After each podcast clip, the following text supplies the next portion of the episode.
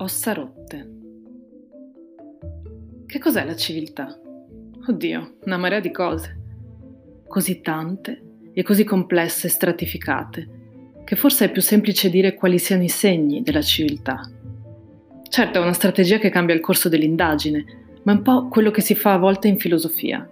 Siccome è impossibile definire esaustivamente che cosa essa sia, pare più semplice forse dire che cosa fanno i filosofi e le filosofe, dall'essenza alla prassi. Quindi avanti, segni della civiltà. Qualche mano alzata? Per molti individuare questi segni significa anche identificare le caratteristiche che distinguono l'umano da tutte le altre specie viventi. La sepoltura dei morti è un esempio, la scrittura. Altri esempi sono la danza e l'arte in genere, anche se di alcuni animali potremmo dire che danzino, ma nell'umano c'è una particolare relazione con il ritmo, con la musica. Qualche giorno fa ho ricevuto un messaggio da una persona a me molto cara. Riportava un piccolo aneddoto che ha senso condividere, soprattutto ora. Qual è il primo segno di civiltà in una cultura? È la domanda che un giorno uno studente ha rivolto all'antropologa Margaret Mead.